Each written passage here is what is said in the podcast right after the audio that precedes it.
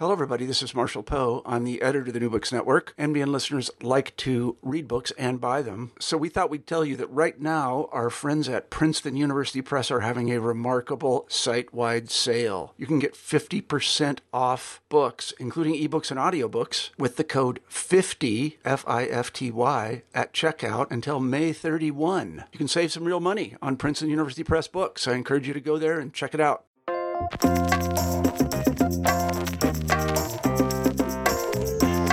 Welcome back, everyone, to another episode of the New Books Network. My name is Lee Pierce, your host for New Books and Language, and I am thrilled today to have Luke Winslow here discussing his new book, fresh off the presses 2020, entitled American Catastrophe Fundamentalism, Climate Change, Gun Rights, and the Rhetoric of Donald J. Trump and a Partridge in a Pear Tree. No, I'm just kidding. That's not the title. All right. Um, let me tell you a little bit about the book. It's from Ohio State University Press. We are loving Ohio State University Press right now. They're putting a bunch of their books, including Luke's, in their BiblioVault, complimentary for the pandemic. I will tell you more at the end about how to get a copy if you have a subscription, and also how to get one for your local library or a personal copy for your office shelf, um, which I guess is now a home office shelf. So, about the book. Uh, so, on the face of it, most of us would agree, right, that catastrophe is harmful and avoiding catastrophe is key to our survival and making progress. And yet, like we have climate change, uh, 30,000 more Americans are killed by guns each year. And we've got Donald J. Trump, the president, creating political chaos with all of his rage tweets. And, um, you know, this book was written a little while ago and still yet, even today, right? Obamagate and the Liberate Virginia, right? Rage tweets, capital letters, the whole deal. So, American Catastrophe explores such examples to argue that, in fact, we live in an age where catastrophe not only functions as a dominant organizing rhetoric, but further, it's an appealing and unifying force for many communities across America. So, Luke Winslow is here with us today. He's going to talk about all kinds of fun concepts like rhetorical homology and how that can understand, how that can help us understand the way that catastrophe helps appeal and unite Americans from ecological, cultural, and different political spheres. So I'm excited to have Luke with us today. He's given me permission to call him Luke, not Dr. Winslow. Luke, are you there? I am. Yes. Thanks well, for having great. me. Yeah, of course. I love this book. And man, kudos to you. Do you just like, did this book come out and then every time you see Trump's Twitter, you're just like, oh, I'm so right about everything? Yes, yeah. I mean, it kind of like it's a it's a as you mentioned in the title, it's a like a dark premise um, for some dark times, uh, and so yeah, wallowing around in some of this for so long requires uh you know you got to come up for air once in a while so. Mm-hmm. yes. Well i like to think of myself as the air and i like to think of you as the dark premise. So we will we will play well together today because i uh, if you don't laugh you cry right? Okay, so will you tell us more about like who is luke winslow and how did the book show up and um, you know what are you really excited for people to get out of this book? I hope the book can equip people to um, see the rhetorical dimensions of their lives in, in a richer, more clear way. I mean, I think that's the central purpose of a lot of of what a lot of intellectuals, um, academics, scholars, and journalists do. Um, you know, I'm keen on like a like a flashlight metaphor that my hope is the book shines a light on things that we don't fully understand and we don't fully comprehend. And of course, the presidency for many of us, the presidency of Donald Trump is just you know exhibit 1a for just you know baffling policies and baffling public conversations but um, that's just one example.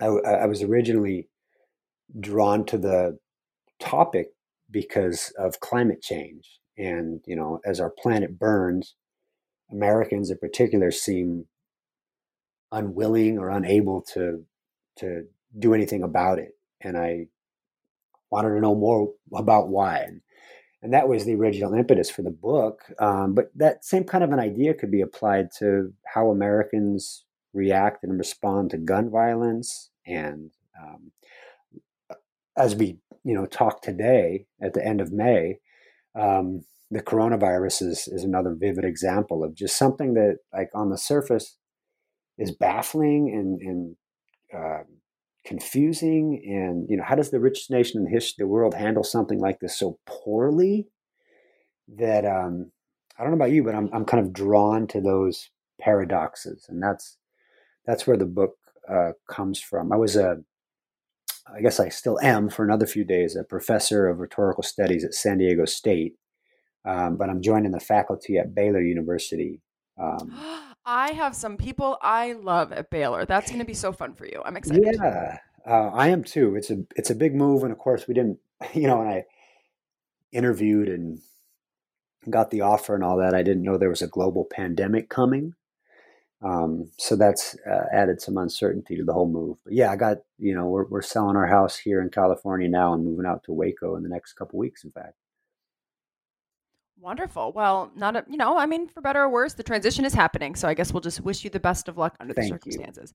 Uh, to bring it back to some stuff you said, I think what I found most interesting about this book is, is as you already mentioned, you drew across a lot of what. I mean, this is a really brave book because most people tend to go real deep on a single topic, right? You get one book on climate change, you get one book on gun rights. Um, and in your case, you actually pull together, it's almost like coalition building. You show mm-hmm. some of the common threads among these different case studies uh, that I think in you know one of the problems that they've had is like they can't form coalitions. So you see climate change people, especially we just had Earth Day, April twenty second, um, and it was like you saw the Earth Day people trying to get some traction with other events happening and COVID, but they just kept getting kind of steamrolled by these corporate half-assed. Uh, oh, Lego definitely believes in Earth Day, even though like there's literally nothing more damaging to climate than just like stuff like Legos, right? Mm-hmm. I mean, in mm-hmm. terms of like as a like because it's a total consumer commodity. It's entirely non-sustainable, non-organic, and, and serves absolutely no. There's no way for it to kind of feed back into environmental support. So. I, I really appreciated the book for being able to draw across all of those case studies. And, and one of the ways you do that is by talking about this concept of rhetorical homology. So I don't know if you want to talk about that or how you discovered the connections between the case studies, but that's where the book starts. And I thought just a great kicking off point for the interview. Yeah. The book, um, like initially, you know, the launch point is that it's, it's a book about a problem. And the problem is that we don't have competent uh, vocabulary to talk about some of our most pressing social, economic, and political issues. Like our our words are bad, and um, like I said, my initial interest was like bad words about climate change. But as I got into focusing not just on ecological damage, but on how we talk about it, it seemed that there were some clear connections or patterns, these other complicated social issues. And that's where, you know, as you mentioned, you know, in the title, the title is really unwieldy. It's, it's hard to get out because the subtitle, Christian fundamentalism, anti-environmentalism, gun rights messaging, and the administration of Donald Trump, and the partridge in the pear tree, attempts to like cast this wide net because it's not a book so much about a, a topic as it is about the problem. And the problem is that we don't have very good words to talk about challenging challenging social issues. So the tool that I use to illuminate those words is the rhetorical homology. And homology is not a word that we use often in our daily conversations, but I've found that uh, a helpful point of comparison is to think about a well or like an aquifer.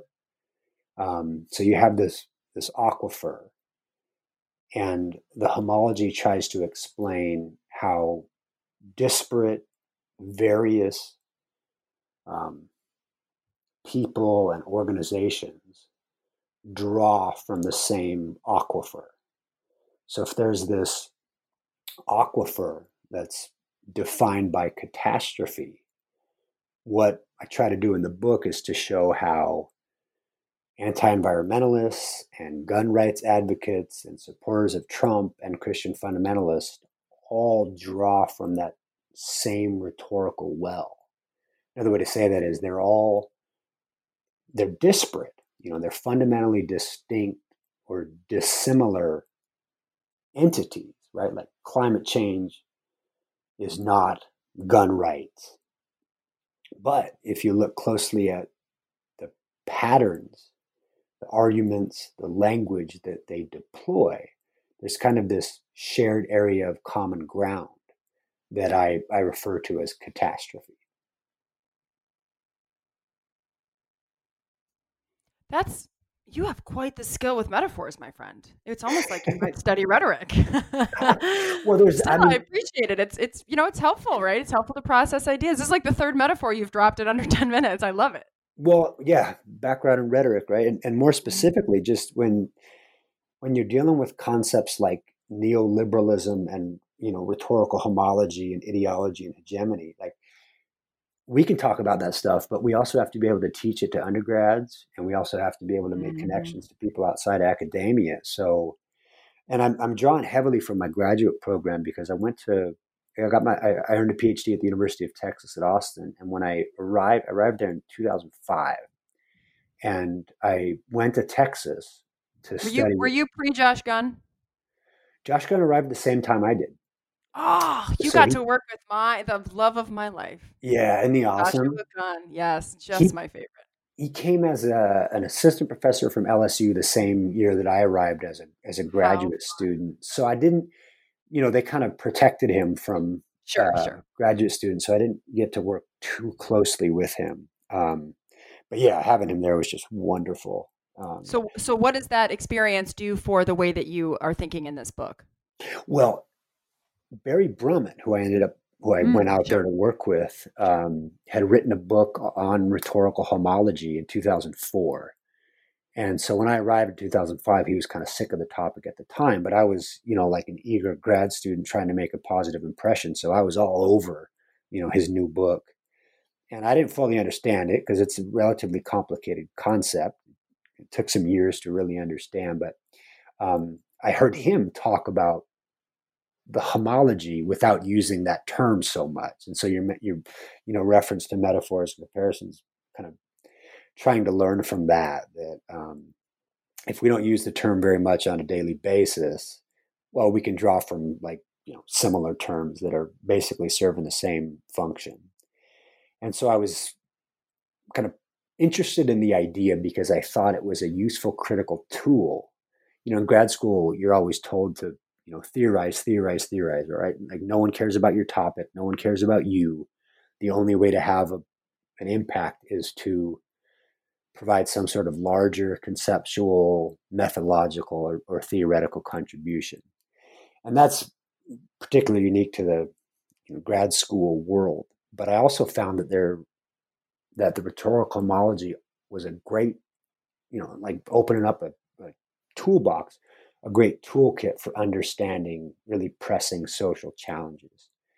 And so I wrote a couple articles um, using the rhetorical homology and I drew some comparisons across um, like grant writing and evangelical Christianity um, and neoliberalism. And like I said a little bit earlier, ultimately, I kind of had this tool, rhetorical homology, and I found it usefully explained that broad, like you said, that broad coalition of audiences that are drawn together by catastrophe.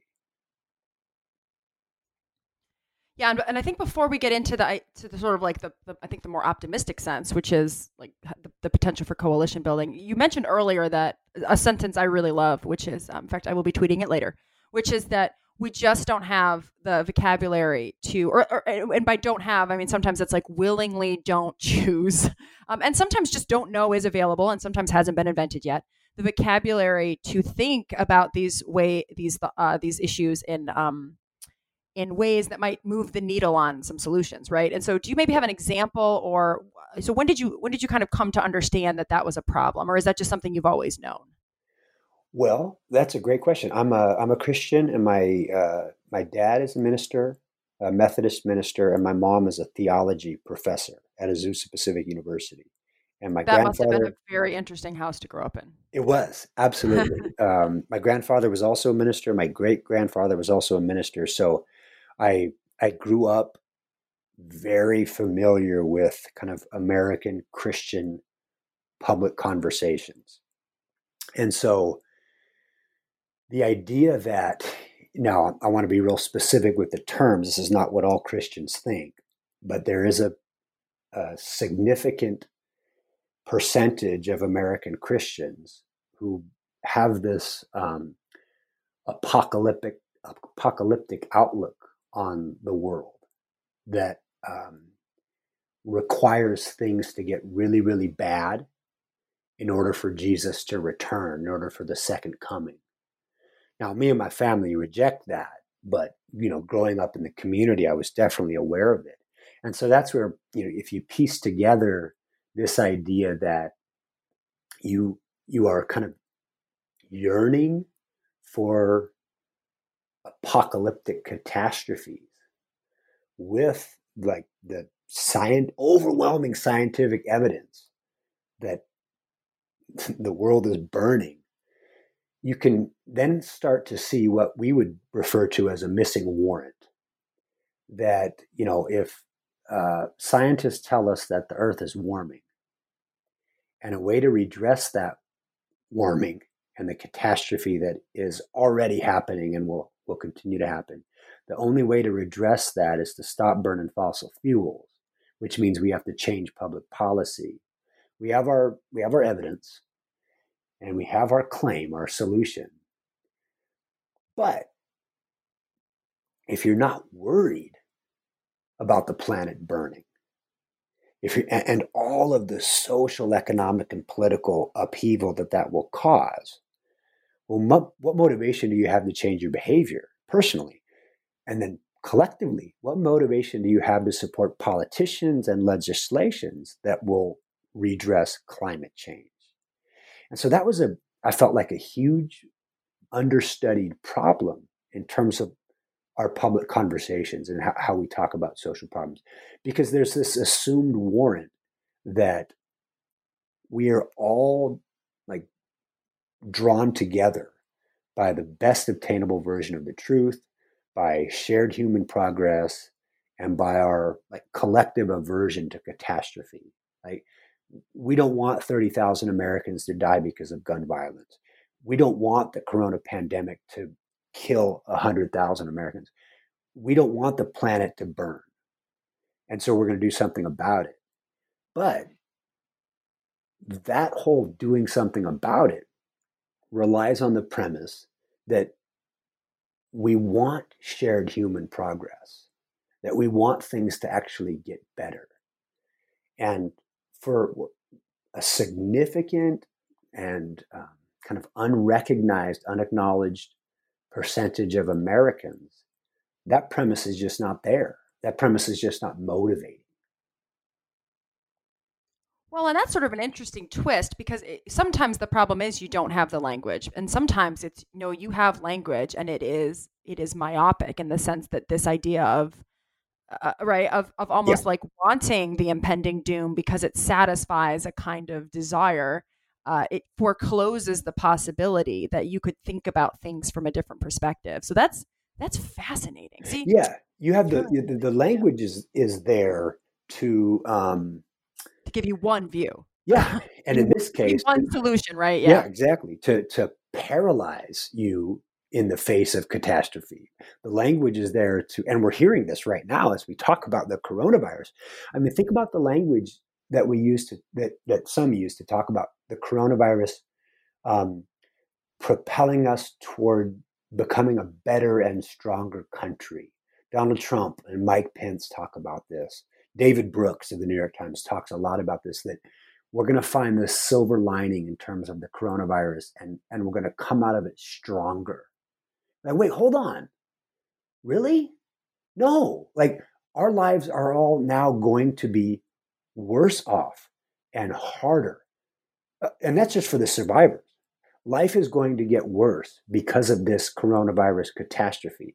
And yet, from the top down, from really influential politicians and thought leaders, we have this vocabulary that that just kind of forces us to focus on the good that will come out of it.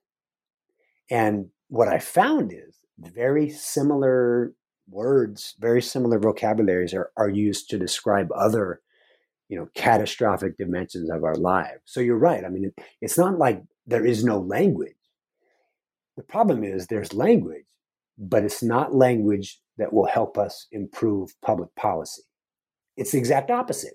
It's language that will facilitate you know, const- uh, uh, devastation. Well, and the other thing, sort of, you point to is, and I I love talking about this. So you talked about paradoxes earlier. I'm very attracted yeah. to paradoxes, and I think one of the things that, uh, and I, you know, I grew up with a with a, a minister grandmother, and so that saturated that entire yeah. part of my family. Similar kinds of things, similar frameworks, is that they're very they all point in one direction and they don't permit of a kind of being able to think multiple thoughts at once. And so uh, Fitzgerald, Scott Fitzgerald wrote after the Depression. He has this great essay called "The Crack Up," and um, I'm not in the habit of like overquoting people like Scott Fitzgerald, but he wrote in the Crack Up that the mark of an intelligent person is the ability to think two uh, contradictory thoughts, right, and continue to move forward. And so after the Depression, you have people thinking that everything is is fucked, right?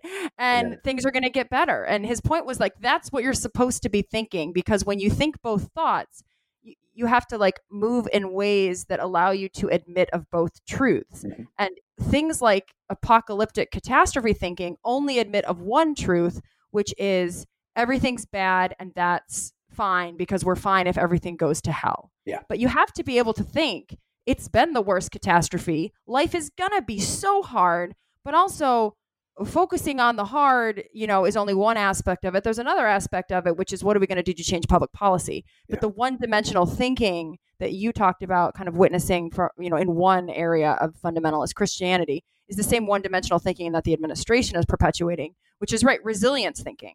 Right. Oh mm-hmm. yeah, it's, we're gonna we're gonna bounce back stronger than ever. It's like no, we're not.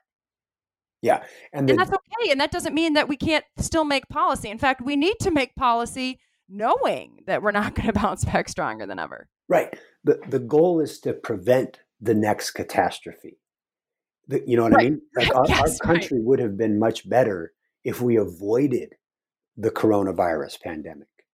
Well, I think the other piece too is is um, I'm sorry. Go ahead. I'm I'm getting excited. Well, yeah, and and the problem is like like you've mentioned that we don't we don't have the language to talk about you know for example strong institutions um, mm international scientific collaborations. Like, can can the Trump administration talk about that? No, the Trump administration can talk about, um, you know, us versus them, um, rigid hierarchies of power, dominance, where you you beat your opponent into submission.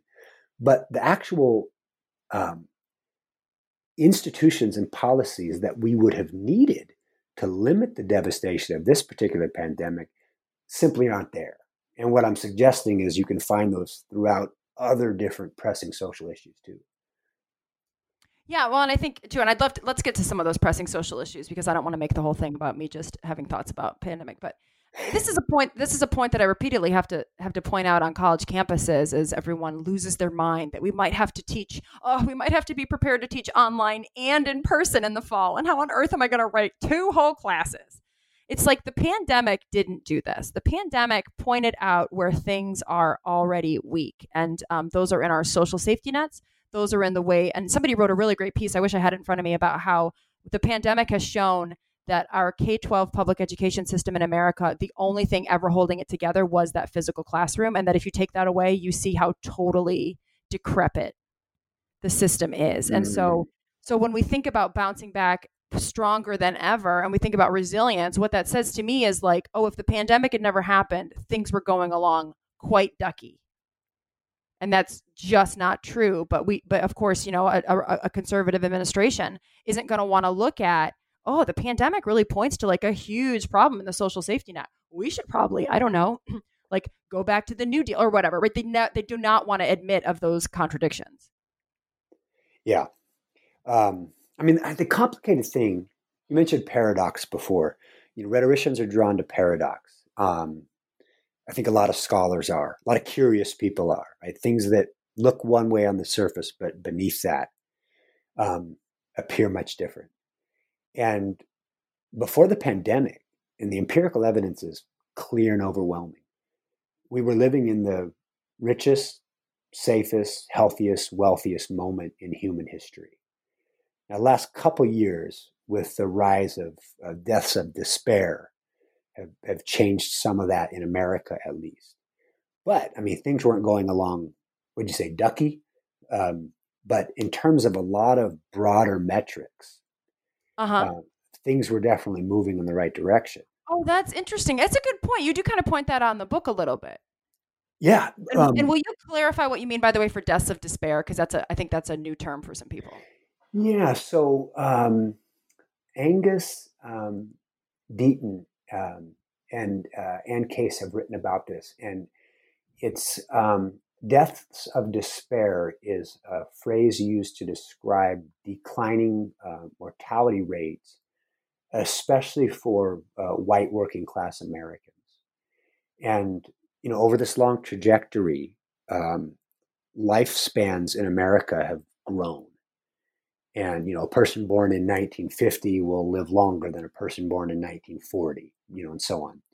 But that has only changed, I think, since 2016, 2017, where increases in particularly opioid opioid overdoses, but also uh, increases in suicides, hence deaths of despair, um, particularly among white working class Americans, have for the first time in a really long time kind of curtailed uh, increasing uh, uh lifespans. And people are drawn to that for the, the racial dimension, of course, um, but also because it's the first like significant empirically supported example of this like long-term trend where things tend to get better over time.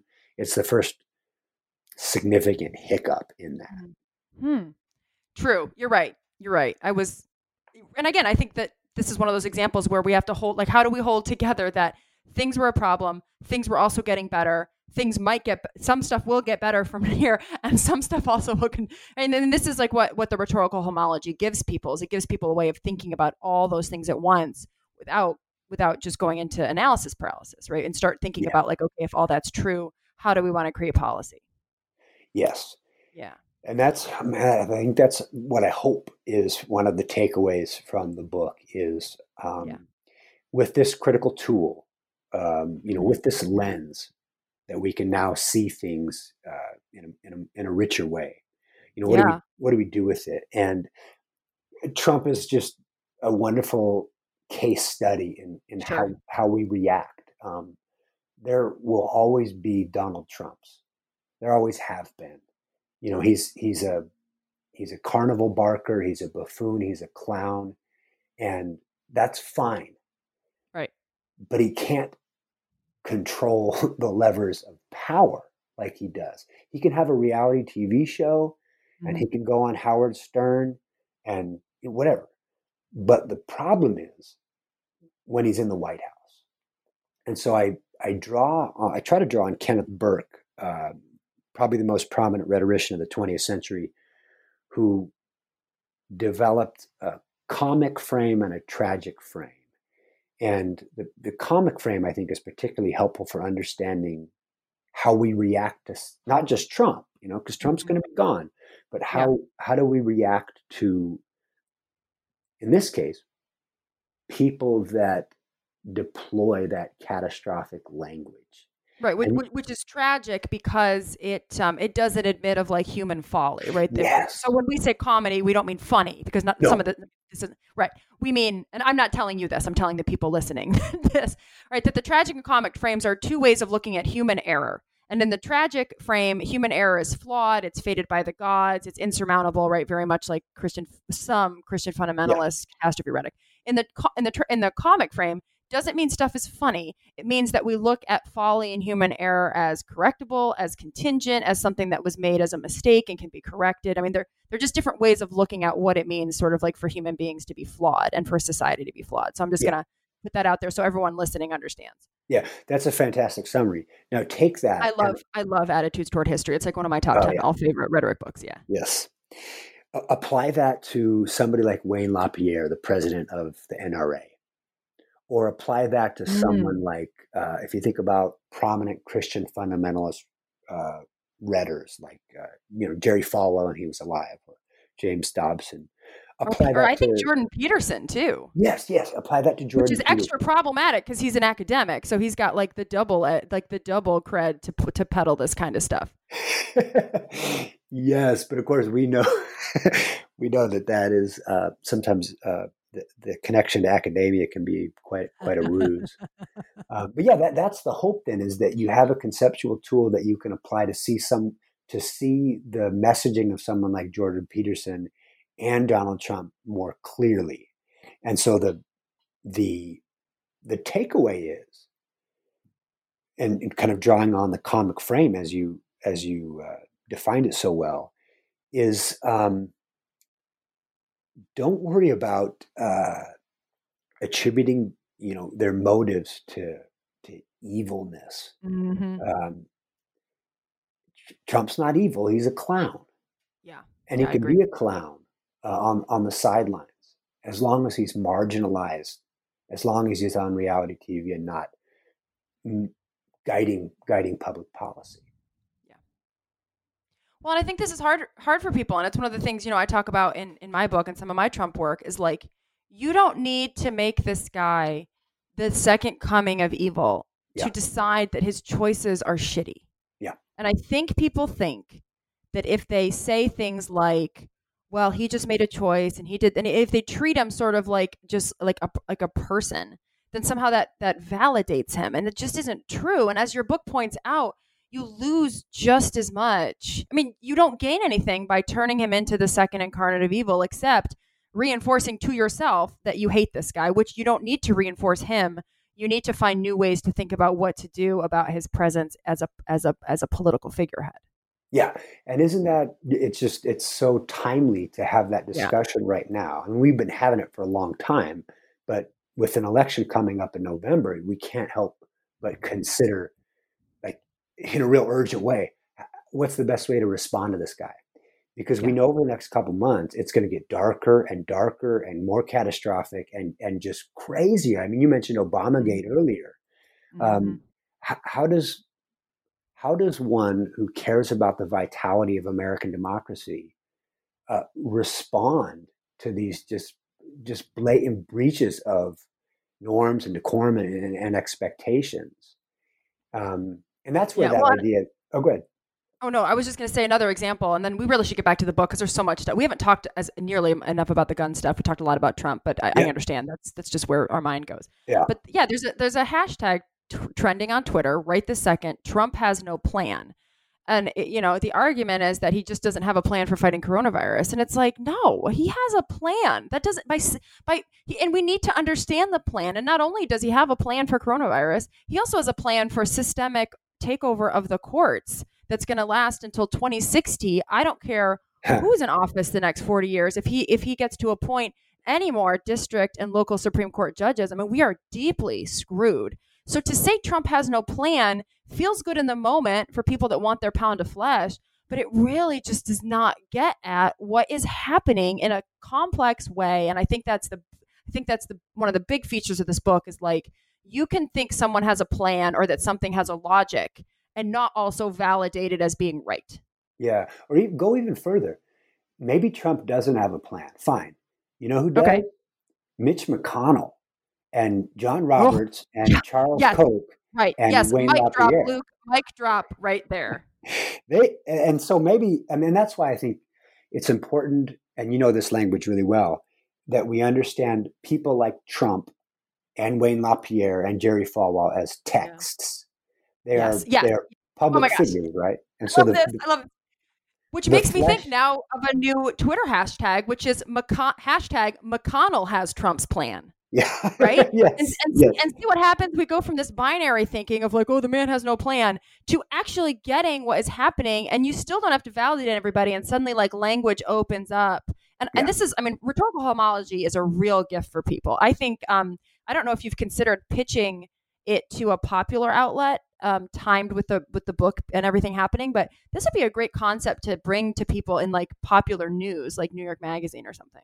Mm, i you know because I, yeah it's a crucial tool and i mean i hate to see, i mean i love it as a rhetorical concept but i also love to see it as like just public discourse, right? Mm-hmm. So yeah, so why don't we get back to some other case studies because you know we're 34 minutes in and we've hardly even hit uh, this fantastic some of the fantastic stuff in this book. So is there any um is there any discourse or thinking about thinking of like public figures as texts or discourse uh, or controversies as texts? Is there a particular one that you want to dig your teeth into? Yeah, so we talked about Corona because it's timely, and we talked about yep. Trump because we just have to. Because because Trump. because Trump, yeah. But I think uh, gun violence is a good example. Yeah, let's um, go there. I love and that. So we use a, there's a chapter in the book where we basically analyze, look real closely at what we call um, gun gun rights uh, messaging, and it's um, a lot of it's from the NRA, National Rifle Association, but a lot of it's also from people like Sarah Palin and and even even from from Donald Trump. A lot of it's um, looking closely at the messaging that emerged in reaction to mass shootings. So when um, Sandy Hook uh, w- was uh, shot up, and uh, I think twenty first graders died, and uh, five or, or six teachers died you know how that's catastrophic and tragic and just terrible and so how does a organization so committed to gun rights like the NRA respond to uh, an event like that. And draw, drawing you know from several different examples of NRA messaging I tried to make similar connections between their response, their catastrophic responses, their catastrophic contributions to these public conversations about guns, and this deeper catastrophic rhetorical aquifer. I'll give you an example what I mean. When Oh, please do. I'm excited for this. When the prospect of a Hillary Clinton presidency loomed, um, the NRA was basically licking their chops because they knew that uh, going from Obama to Hillary Clinton would maintain momentum because it would, you know, stoke the anger of a lot of their primary audience. And, you know, we use audience real specifically as a community drawn together by the messaging of the NRA, a community that wouldn't exist apart from that messaging. Um, and the problem is Trump won, right? And because Trump won and the anger dissipated and NRA membership dropped and kind of the fire and the fuel is has been sapped because that community, a community in this case constituted by violent catastrophe, um, needs to define itself against a clear and present enemy. Without en- that enemy, it's harder to find that that coherent identity.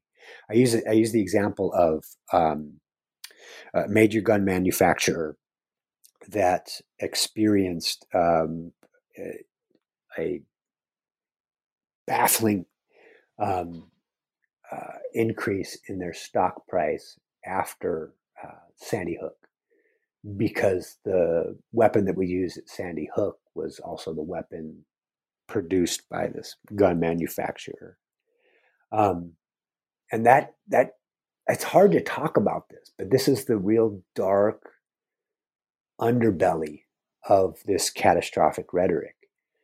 That when uh, a weapon is used to kill young American children, that benefits the shareholders of a mm. private equity firm that owned the the, the that that that the manufactured that gun mm. and that the same same drawing the same comparison then to the NRA that the NRA funding you know their donations and their membership increases after tragic events after mass shootings because it's a community uh, constituted by catastrophe I know. I know. It's I mean, yeah, this chapter was one of those like so true and and and insightful. It was like hard to read, right? Because it does feel a little bit um it does it made it made me want to go into almost my own like liberal version of catastrophe rhetoric, right? Yeah. Yeah. Yeah. Yeah, it's it, yeah, it, and it was, it was tough to write about. The the one the one uh I mean, it was fascinating to link this to some of our earlier conversations. I remember um I think it was after the Parkland shooting in uh, in Florida. Donald Trump was giving a press conference, and in his press conference, he said something to the effect of, you know, you never know how you would actually react, but I'd like to think that I would have I would have run into this school. Right. This is the yes. This is the I would have run in. Yes, I remember yeah. this press conference. Because if y'all recall, the the um, the security guard ran away from the school, or he hid or something like that, and he got a lot of heat from it. So Trump, in the press conference, was kind of comparing what that security guard did uh, to what he would have done. So think about that. So he's he's uh, technically uh, obese. I think he's 72 or 73 now. He's got uh, bone spurs that kept him out of Vietnam War. He doesn't exercise. He, he eats a lot of fast food. Um, he is telling the American public that he would have run into the school to face Nikolas Cruz and his AR-15 mm-hmm. rather than run away from it. Mm-hmm, and mm-hmm. the point is not whether he would actually do that, right? Who cares? That's not the point or whether he is in fact obese, which is a conversation we are currently having that I could yeah. not care less about. I know Nancy Pelosi. Uh, I know she knows know, how to, I, she knows how to rib him. He's he's so concerned with, image. I mean, I he's so I, I, part of me was like, dude, Pelosi, you're better than this, and part of me was like, you know, I'm going to give this one to you. You've earned I know. it. I wonder about that too. I mean, a bit of a tangent, but, but yeah, you, you wrestle with a pig in the mud, you get dirty, and they like yeah, yeah. Yeah, and I know Pelosi is so experienced that she knows that stuff, but sure. um, she had to just go go with this one. But anyway, so so we are interested in as people that are interested in improved public conversations is what is a what does a man like Donald Trump get out of telling the world that he would do that? Not that he'd actually do it, but what type of identity is constructed in the utterance? Mm-hmm. And that's where we are we are so interested in how public words shape identity and how public words end up shaping public policy because he got some sort of perverse satisfaction out of that you know what i mean like that helped him. And helped cohere an identity for him and for his base that i mean can you imagine if obama or or if hillary clinton would have said something like that it just it wouldn't have made any sense they wouldn't have said it and right. it wouldn't have made any sense but for him right with his identity attempting to hail a particular community into coherence. It was a powerful mm-hmm. message. Yeah. Well, and it and it puts it puts into circulation all kinds of other truth claims, including that, um, including that like it would work uh, right and they've done some interesting studies about uh, they'll put like trained officers who have been right because one of the big arguments for for gun liberties is that oh well, we like we just provide training. Oh the nra does this amazing public service by providing people with gun training. Uh, but they've had like skilled law professionals and they put them under duress and have them go in and their accuracy is like not that much better than just a rando running through mm-hmm. a building trying to disarm or shoot someone without killing a civilian. And so it puts into circulation this truth claim about our, our sense of reason, our ability to yes. think under stress that that shores up all of this gun rights activism that just does not hold up to scrutiny, but it doesn't need to because Trump is the president and he has the ear of people who are looking for him to reinforce that all of these things are real. Yes.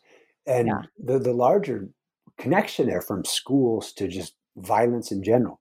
Bring a gun into your home your home immediately becomes less safe. And the empirical right. research is clear about that. Bring a mm-hmm. gun into your home, or as you mentioned, bring a gun into a school, even for a trained professional, much less a give, teacher. Give, right. Give a teacher a gun and give them an online safety course. Yeah, right, right, right. exactly. But and so, so you, you you mentioned reason in your in your description there. So it is unreasonable if you can if you're concerned with you know keeping your family safe uh, or more broadly, if you're concerned with less gun violence, mm-hmm. it is uh, unreasonable to bring a gun into your home, mm-hmm. right? It is, it is, it, from one perspective, irrational. Mm-hmm. But here's where the, the important point is um, there's a missing warrant there. Sure, and the missing right, warrant right. is you want to reduce gun violence. And yes. and to link this back to the NRA, NRA doesn't want to reduce gun violence. The NRA doesn't want to reduce school shootings.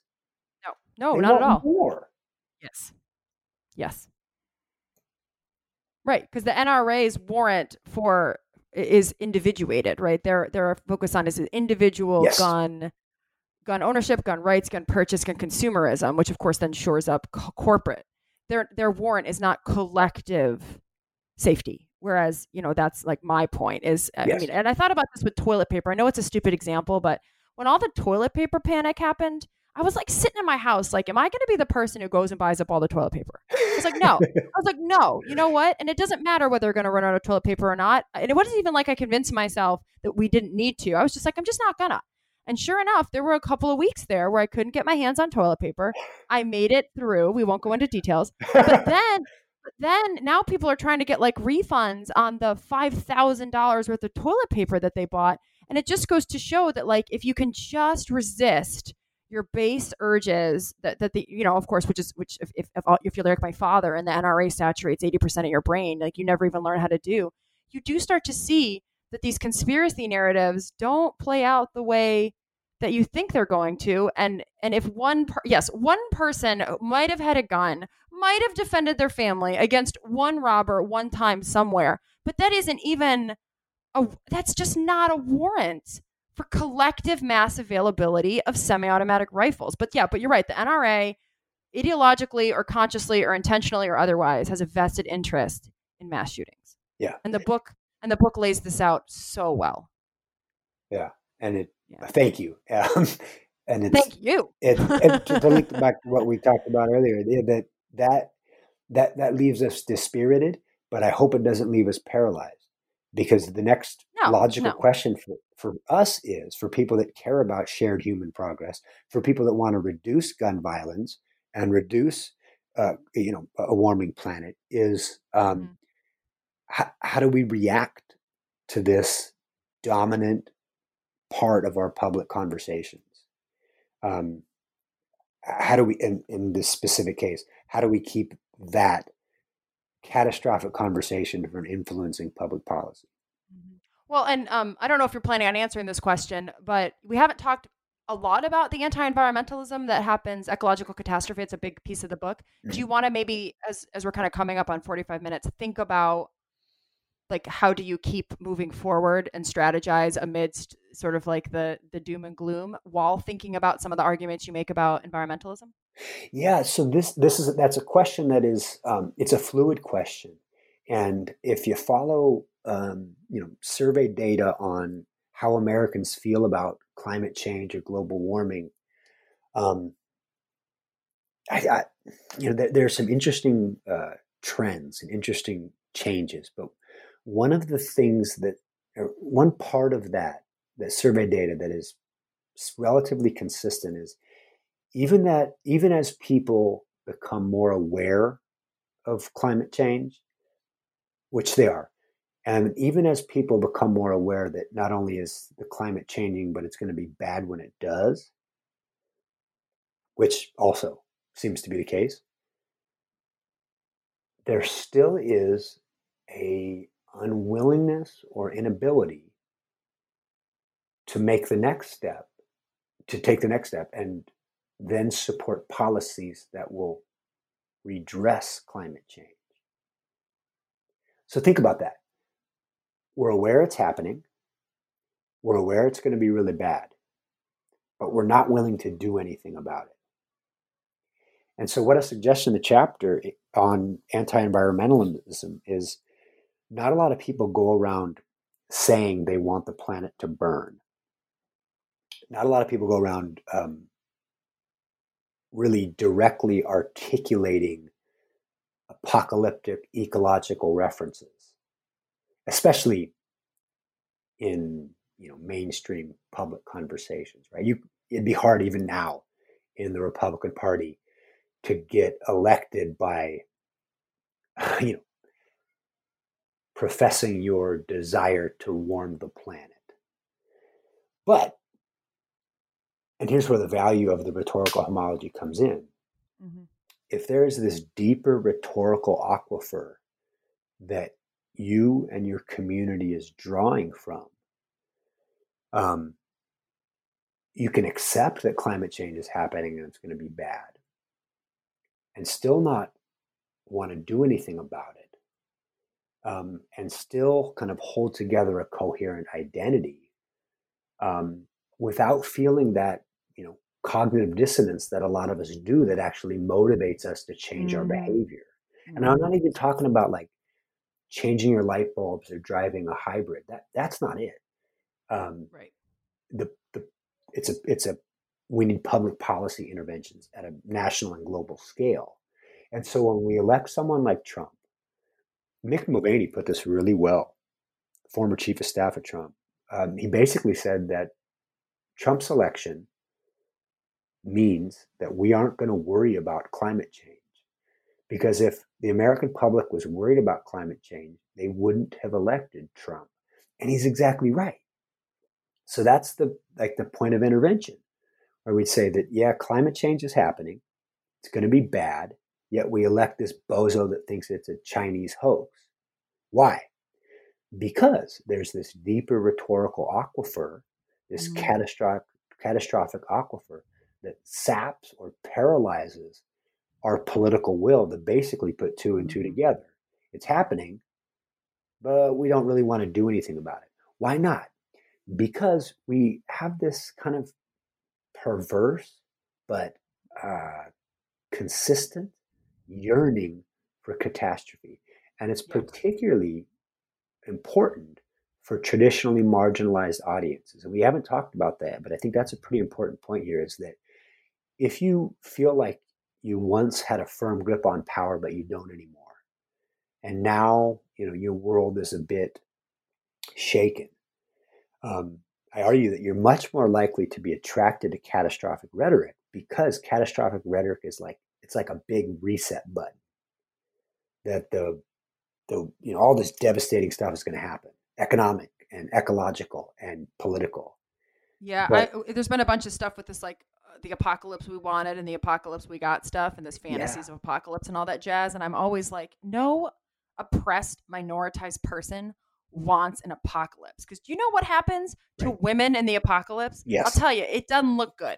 So all you people running around talking about the when the wild wild west returns and stuff, right? You're only ever the people who were in power in the first place. And often that is low, lower socioeconomic yeah. class white cis men, right? Because exactly. they're the ones who will survive in the apocalypse because they are historically the ones who have had the power before technology and and so, social progress, you know, created a more well a leveler playing field. Yeah, yeah, yeah. great and, point. And climate change in particular is it's like a sharp knife, and eventually it's going to cut everyone. Yeah. But first, it's going right. to cut uh, the disempowered um, and the most marginalized. And in at least in the short term, the traditionally empowered are are going to be able to to manage it fine. Um, and in, and that's like the perverse attraction to this rhetoric is that if we do um, reset hierarchies of power, we'll, we'll kind of thin the herd, if you know what I mean, and we'll, yeah, we'll see who is deserving and who is not. Yeah, I mean it's great stuff. And again, I I have had to work really hard. Uh, I think you have to to think about this stuff the way that we think about it, and still feel like because what other what, what's the like sitting around wallowing about how terrible everything is is not productive. It might be true that things are getting worse, but I also am, and I think this is really important. Like guilt is not a productive emotion. So for people listening mm. who are in who are in relative positions of power, I mean, you're not the one percent, but you might be the top fifty percent uh, and and if you look at the poverty threshold, most of us are well above it. Listening to this podcast right now, mm-hmm. sitting around feeling guilty and bad is exactly what helps conservatism and and catastrophe rhetorics keep moving forward. Right? You have to have sort of like some kind of maybe I don't know dark optimism. I'm not sure what the word is here, but um, but but you need to resist the guilt that is just that is not a, a productive and it's not it's optional. The guilt is optional. Mm-hmm. Right? Take resp- your your your greatest emotional asset is responsibility. That is the word you want. You need to take responsibility. You need to be responsible and responsive. You don't need to feel guilty. You also don't need to feel sunshine and rainbows. Um, but but there are things you can do, and your job is to get get doing those things, right? Yes, yes, that's very well said. And the the optimistic strand is that we can look back at uh, at, at American history, particularly in, in the 20th century. And we can see how strong institutions mm-hmm. improved American lives. Absolutely. Like you said, not everyone, not equally. It's not like there's a level playing field. That's that's not what but, I'm saying. But on the whole, but on balance, on the whole, yeah, on the whole, mm-hmm. and catastrophe attempts to destroy institutions so that we can return to this Darwinian survival of the fittest. And I, I love how you put that. Don't let the guilt paralyze you. If if this leaves you feeling you know, if if your Twitter feed and and if the headlines leave you feeling uneasy, yeah, channel that unease into some uh, productive avenue. And the productive avenue for I, uh, I argue is um, rehabilitating and developing strong institutions that can prevent catastrophe rather than accelerate it. Yeah, and and I think another thing that you, it's sort of a sub thread of the Christian fundamentalism chapter is one of the cool things about rhetoric um, is that is that sometimes you can repurpose discourses for new purposes, and I think that's what like really astute rhetoricians for social change have done. And and one of the one of the things about the catastrophe fundamentalist kind of thinking is that it's often paired with a kind of longevity community orientation and if you can tease out the, the, the community common good longevity orientation from the catastrophe, one of the things that we can talk about is that most people think about climate change in terms of their lifetime. And if you think about it like that, of course it doesn't feel particularly uh, like you could, you know, because you're not thinking about long term. But one thing I will say that religion has over secular society is a focus on the long term. And so you can also uh, use you can play some of these logics against each other to try to uh, you know to get again to use burke to like reorganize the value system of people that are in your sphere of influence. Like I, I, I very often will try to reorganize it my father's values around gun control because he has multiple competing values and my job as a progressive is to try to get him to recognize that like one of his values is trumping no, there's a word i don't want to use anymore um, a value that he also holds. And so trying to bring that other value so it has more, it gets more airtime in his brain. Mm, that's good. That, and it reminds me of a, a similar story um, featuring a, a, climate scientist at Texas Tech named Katharine mm-hmm. Hayhoe, who mm-hmm. her father was a climate change denier. And she is a, a climate scientist. And she just banged her head against the wall for years and years and years trying to convince her own father that climate change was real and that it was happening and it was going to be bad and they should all do something about it. So, I mean, just think about those conversations. She's a climate scientist, PhD, professor at Texas Tech. She goes home for Thanksgiving, and there's her father, who basically repudiates her life's work. And she said that she used to dump all kinds of like computer models and graphs and scientific evidence on him. None of that worked. And at one point, she was fed up, and this was some holiday dinner they were having. She she played the personal connection card and said, "You know, Dad, I understand why you may not agree with Al Gore, but I'm your I'm your daughter, and this is my life's work. Don't you trust me?" And as she's telling the story, she basically said that it, you know, didn't happen right away, but over the next, you know, couple weeks, that whole, you know, don't you trust me led mm-hmm. to complete re- reorientation in, in her father's thinking. And so I think that's without getting too individualistic, I think that's an interesting story because it emphasizes the role of um, trust in community. And yeah. so much of catastrophic rhetoric is built on us and them built on developing yeah, others, yeah. Mar, you know, marginalizing them. So that so much of Trump's rhetoric is built on that. So that one way to remedy that or to come back against it is to try to expand the parameters of your community, um, so that people that you, you may disagree with, like we talked about earlier, maybe they're not evil, right. maybe they are misguided, maybe they're ignorant, but you can fix ignorance you, you can't fix evil. And so if you have that approach in this case, like you know your family members, but even beyond that, people that uh, you might see in sort of an us them relationship, if you view the relationship as one of you know you know where where you can uh, where you don't dismiss them because they are fundamentally evil uh, it can lead to much mm-hmm. more productive conversations and then much more productive like uh, uh, bounds of community yeah i totally agree well um yeah I, it's, it's, this is one of the disappointing things about these interviews is that these books are so good and you barely get to skim the surface um, but we are coming up on on time and number one my neighbor has decided to mow his lawn for the third time today uh, so I just wanted to give you a chance. Is there anything in the book that we didn't cover that you really think it, you really want to make sure the audience takes away with them before we wrap? There's one useful touchstone, and again to, to help us understand our more current historical moment. Uh, I draw on um, uh, like uh, Star Wars and the Polar Express and the Emperor with no, no clothes, these cultural touchstones that um, all kind of lead up to this idea that um, belief is the price of admission. Let me see if I can unpack that in a more, more helpful way. Um, mm-hmm. Public policy that improves people's lives needs to be evidence based.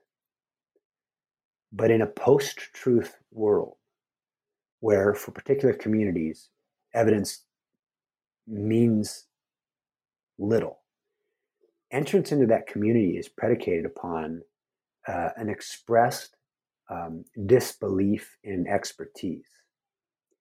And the result, of course, is a is a president, but more broadly, a, a party and a, mm-hmm. a political community that wields tremendous influence on public policy without the help of expertise and evidence and and data and and and i think understanding that is so important to improving our public conversations right so lee and i you and i are, are, are communication scholars and we're interested in using better words to improve people's lives mm-hmm. hashtag we, use your words use your word.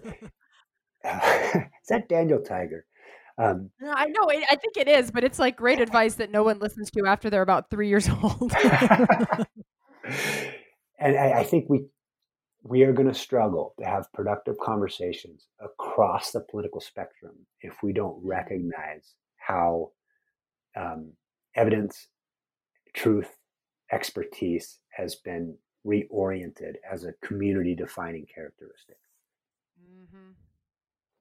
Yeah, I did uh, an interview that a couple of months ago with uh, Leslie Hahner and Heather Woods, and they wrote a, a, a, hilariously titled book, "Make America Meme Again." Yes, and it's all about Trump's campaign, Trump's 2016 campaign, and the role of memes and right anti-evidence in online, um, sort of like subversive online what they call like lulz community, which is kind of like these ironic, trolly kind of message board sort of people. And and yeah, exactly what you're talking about. How we forget that evidence, right? That evidence, or what you think of evidence, or how you think of expertise, or what counts as expertise, these become new new guardians for who belongs where and what what kind of what kind of knowledge penetrates their aquifer, yeah. right?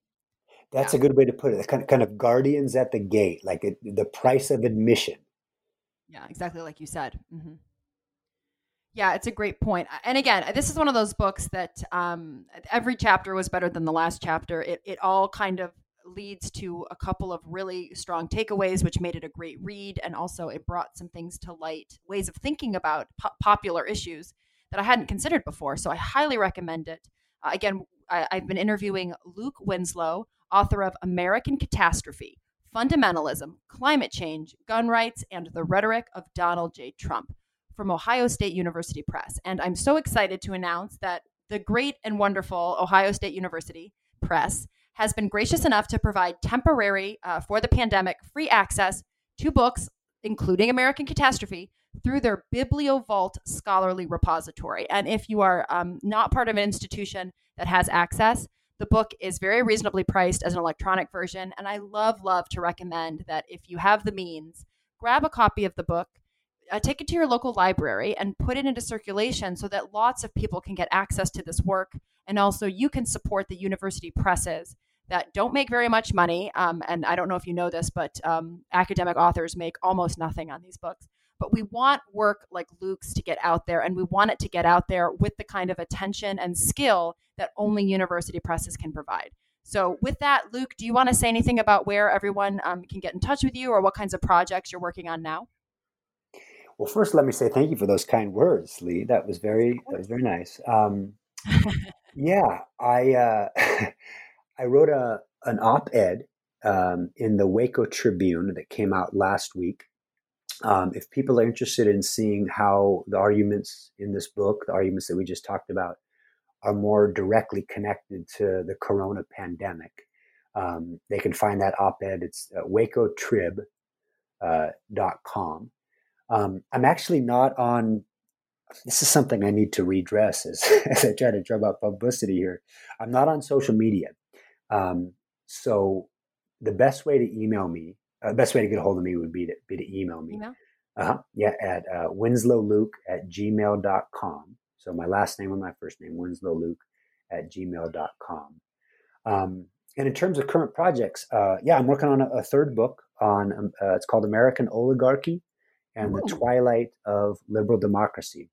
Ooh. And what I'm trying to do is, uh, it, in some ways, it's connected to this what we've just been talking about. Um, I'm trying to uh, get us to think deeply about the value of the words we use to describe our economic and political relationship, particularly words like neoliberalism and conservatism and libertarianism, seem to be unable to explain the dominance of people like the, the Koch brothers um, on our political economy. So that's a book that um, is 110,000 words right now. It's way too long. And so I'm in kind of the process of chopping that down and, and polishing that up. But that is a project that I'm really excited about. Well, that's great. Um, yeah, and as a person who reads a ton of books, I always say um, they're ultimately all going to boil down to this hour interview. so, so uh, anything we didn't talk about in this interview theoretically didn't need to go in the book. So uh, being a public intellectual has really taught me a lot about um, playing a little faster and looser. But uh, maybe you got two books there. Who knows, right? Yeah, yeah. yeah. Well, and I, I did I find. Read, go ahead. Well, I read a, a, a writer say that um, you know a good writer can make it look easy, but that's only because the writer has basically cut out all the crap. And so, you know, if you have 110,000 words, maybe you actually have 40,000 words that are, are worthwhile. Well, actually, interestingly enough, have you ever heard the writing advice, kill your darlings? Yes. so most, people, most people think that that means kill off your favorite main characters.